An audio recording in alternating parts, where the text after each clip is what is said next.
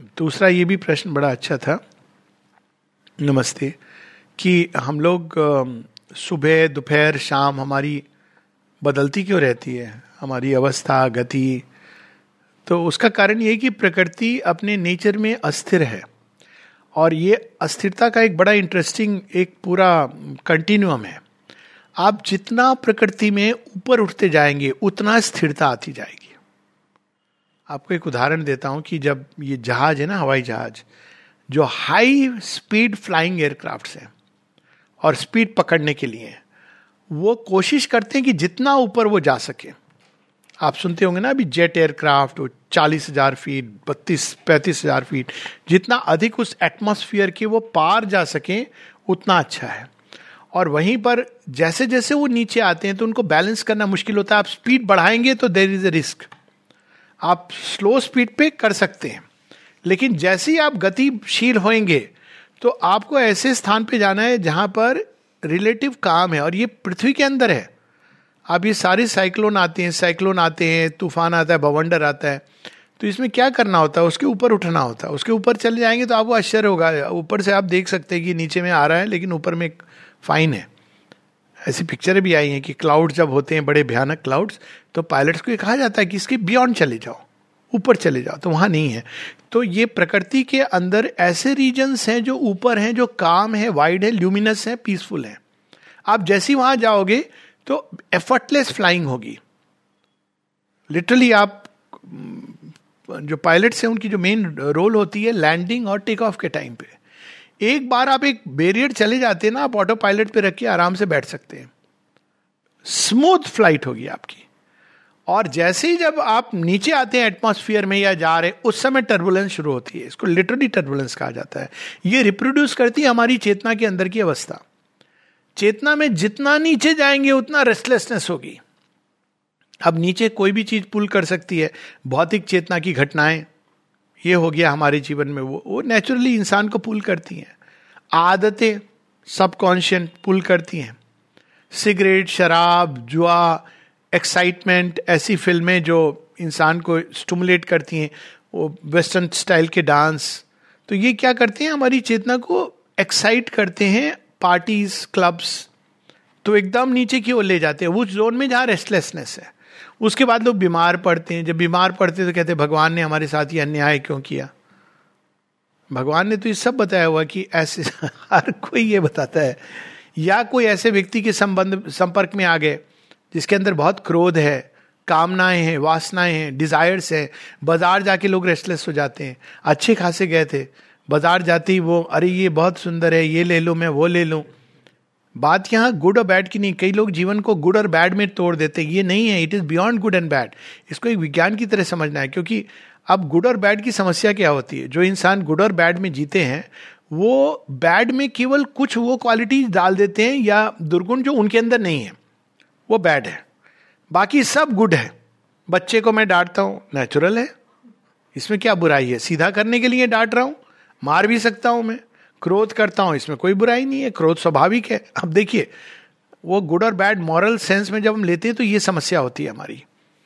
तो अल्टीमेटली आप देखें कि लिस्ट ऑफ़ बैड एक एक आध कोई चीज़, किसी का मर्डर कर दिया, हाय, बड़ा खराब किया, चोरी कर ली, बड़ा खराब किया, लेकिन योग की दृष्टि से आप बाज़ार जा रहे हैं it is not a bad act लेकिन it will interfere with your yoga restless करेगा आपको।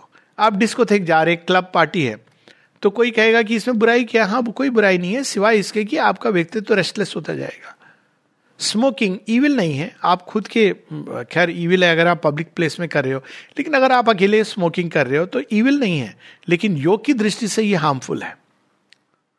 तो उस तरह से हमको जीवन को देखना है। गुड और बैड जो ये एक आर्टिफिशियल स्टैंडर्ड बना दिए मोरालिटी के वेस्टर्न कल्चर ने, उसमें आपका सत्य खत्म हो गया।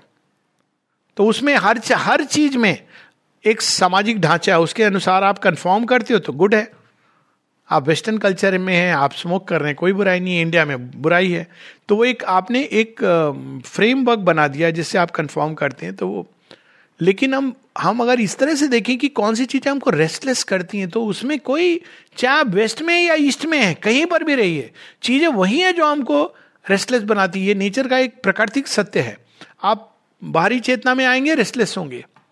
तो जितना अधिक हम बाहरी चेतना में आएँगे, अस्थिर होंगे, जितना हमारी चेतना नीचे गिरेगी दूसरों की बुराई, ईर्ष्या इत्यादि में, उतना रेस्टलेस होगी। और जितना चेतना का उन्नयन होगा, उतना हम शांत होंगे।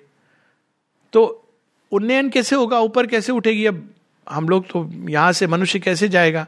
तब वो कहना पड़ता है, भगवान आओ प्लीज़ अपना हाथ दीजिए। हमसे नहीं उठा जा रहा। आप देखिए टेन थाउज़ेंड टाइम्स भगवान आके हाथ उठा, हाथ पकड़ के निकालेंगे। तो ये तरीका है, या फिर हम अपनी चेतना की गहराई में, वहाँ भी पीस है। समुद्र में जितनी भी लहरें वो सब बाहर बाहर होती है। महासुनामी आ रहा है। तब अगर आप एक स्पॉट पे जाएँगे तो अंदर में एक वॉल्केनिक इरप्शन या सीजमिक प्लेट हो रही है। नहीं तो बड़ी बड़ी लहरें आ रही हैं।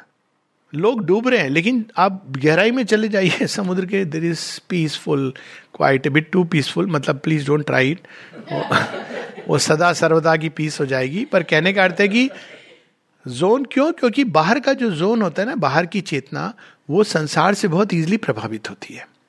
और उसी प्रकार से निम्न चेतना इसलिए इजिली प्रभावित होती है क्योंकि उसका प्रभाव अभी वो हावी है संसार के ऊपर। एक समय आएगा जब एक कलेक्टिव कॉन्शियसनेस मनुष्य की अच्छी होगी। भारतवर्ष में इसी का प्रयास था। भाषा अच्छी हो, आपके आचार विचार व्यवहार सब सुंदर हो। तो आप समूह में भी आपकी चेतना डिग्रेड ना हो। लेकिन आज के संसार में, सामूहिक जीवन में इमीडिएटली चेतना डिग्रेड होती है। एक इंडिविजुअल होता है, वो अलग होता है। तो चेतना की, को हम अगर प्रकृति की अस्थिर भूमि पर लाएँगे, अब उसमें भी रेंजेस जैसी बात मैंने बताई तो उतना अधिक उसके आप रेस्टलेस होंगे चेंज होंगी चीज़ें फ्लक्चुएट करेंगे और जितना गहराई में उतरेंगे और ऊपर की ओर उठेंगे, उतना पीसफुल संभाव में चलेगा। सुबह भी सिमिलर रहेगा, रात को भी। एक पूरी प्रैक्टिस, एक टाइम आता है जब इवन रात को कितना भी आपकी कोई भी अवस्था हो, अंत में या इवन इन दैट आप भगवान को स्मरण करते क्योंकि अब वो एक आपके जीवन में गुथ गई। बुला बुला के पुकार पुकार के तो चाहे वो नाव, मझधार में बह रही हो या वो शांत ले रहे हो, भगवान साथ में रहते हैं। तो अल्टीमेट उपाय तो उसका भगवान साथ में रहना ही है। जब मझधार में नाव जाती है तो उस समय आपको तैरना नहीं आता है। तो आप किस पर रिलाई करते हो? अगर जो मल्लाह है, जो नाविक है, आप उस पर रिलाई करते हो। तो अगर मल्लाह या नाविक हमारा अहंकार है तो बहुत परेशान हो जाता है इंसान। क्योंकि ईगो और रीजन एक लिमिट के बियॉन्ड नहीं जानते हैं कि क्या करना है। ये फैक्ट है। अंत में इंसान को ये छोटी सी बात तब पता चलती है जब वो क्राइसिस से गुजर रहा होता है। उसको नहीं समझ आता है कि मैं क्या करूँ, क्योंकि इस अप्रत्याशित चीज़ों के लिए इंसान तैयार ही नहीं। आपका रीजन आप जीवन में कोई लॉस होता है, मान लीजिए, आपका रीजन आपको कैसे संतोष देगा? नहीं दे सकता है। आपका ईगो तो और हर्ट होगा। जितनी बार आप याद करेंगे, उतना पीड़ा पहुंचेगी। आपको कोई मार्ग नहीं सूझेगा। लेकिन ऐसे समय में अगर कोई इंसान ने ऐसे जीवन जिया हो, या ऐसे समय में उसको अचानक याद आ जाए, अरे, परमानेंट साथी तो भगवान है। आप देखिए। लाइफ विल चेंज क्योंकि आपको पता है कि नाव तो वो ले जा रहे मैं क्यों इतना परेशान हो रहा हूँ? एक छोटी सी कहानी है उसके साथ समाप्त करूँगा। ऐसे एक कपिल जा रहे थे। कहानी है रियल नहीं पर एक एनालॉजी के रूप में। तो अचानक नाव में जा रहे थे नाव में बड़ा बड़ा स्टॉर्म आने लगा और वाइफ बहुत परेशान हो रही है। आ, क्या हो गया? लेट्स ब्रेक द स्टीरियोटाइप आदमी बहुत परेशान हो रहा है। रेस्टलेस हो रहा है कि अरे क्या हो गया, क्या हो गया? और जो वाइफ है वो खेर, खेवैया है, नाव की। तो वो बड़ा परेशान, क्या होगा? तो कहते, तुम इतना परेशान क्यों हो रहे हो? हर चीज़ के बारे में परेशान हो जाते हो इनकम टैक्स से लेके इसके बारे में। नहीं नहीं, देखो, तूफ़ान आ रहा है, इतना भयंकर तूफ़ान। तो हे ईश्वर, कुछ कर कुछ कर, और परेशान भी हो रहा है। हे ईश्वर, भी बुला रहा है, परेशान भी होता है। तो वाइफ अब वो वाइफ है ट्वेंटी सेकेंड सेंचुरी की, उसने निकाली तलवार, उसके गले पर रख दिया। कहता, चुप हो, नहीं तो मैं मार डालूँगी। तो हंसने लगा। कहता है कि, अरे, क्यों मज़ाक कर रही हो? क्यों? अरे, तुम कैसे मारोगी मुझे? क्यों? कहते, तुम तो मेरी वाइफ हो, प्यार करती हो मुझे। क्यों मारोगी तुम? कहते, तुम्हें भगवान पर इतना भरोसा नहीं है कि वो प्यार करते तुम्हें? कहा ले जाएँगे? तो to live with faith last secret जहाँ रीजन रुक जाता है, बुद्धि चकरा जाती है। सारे मित्र संगी साथी फेल हो जाते हैं, बाहर से आएँगे।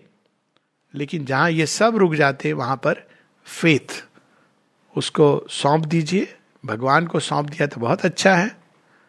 और भगवान के दो एंजल हैं फेथ और भक्ति। इनको सौंप दीजिए, वो भी ले जाएँगे।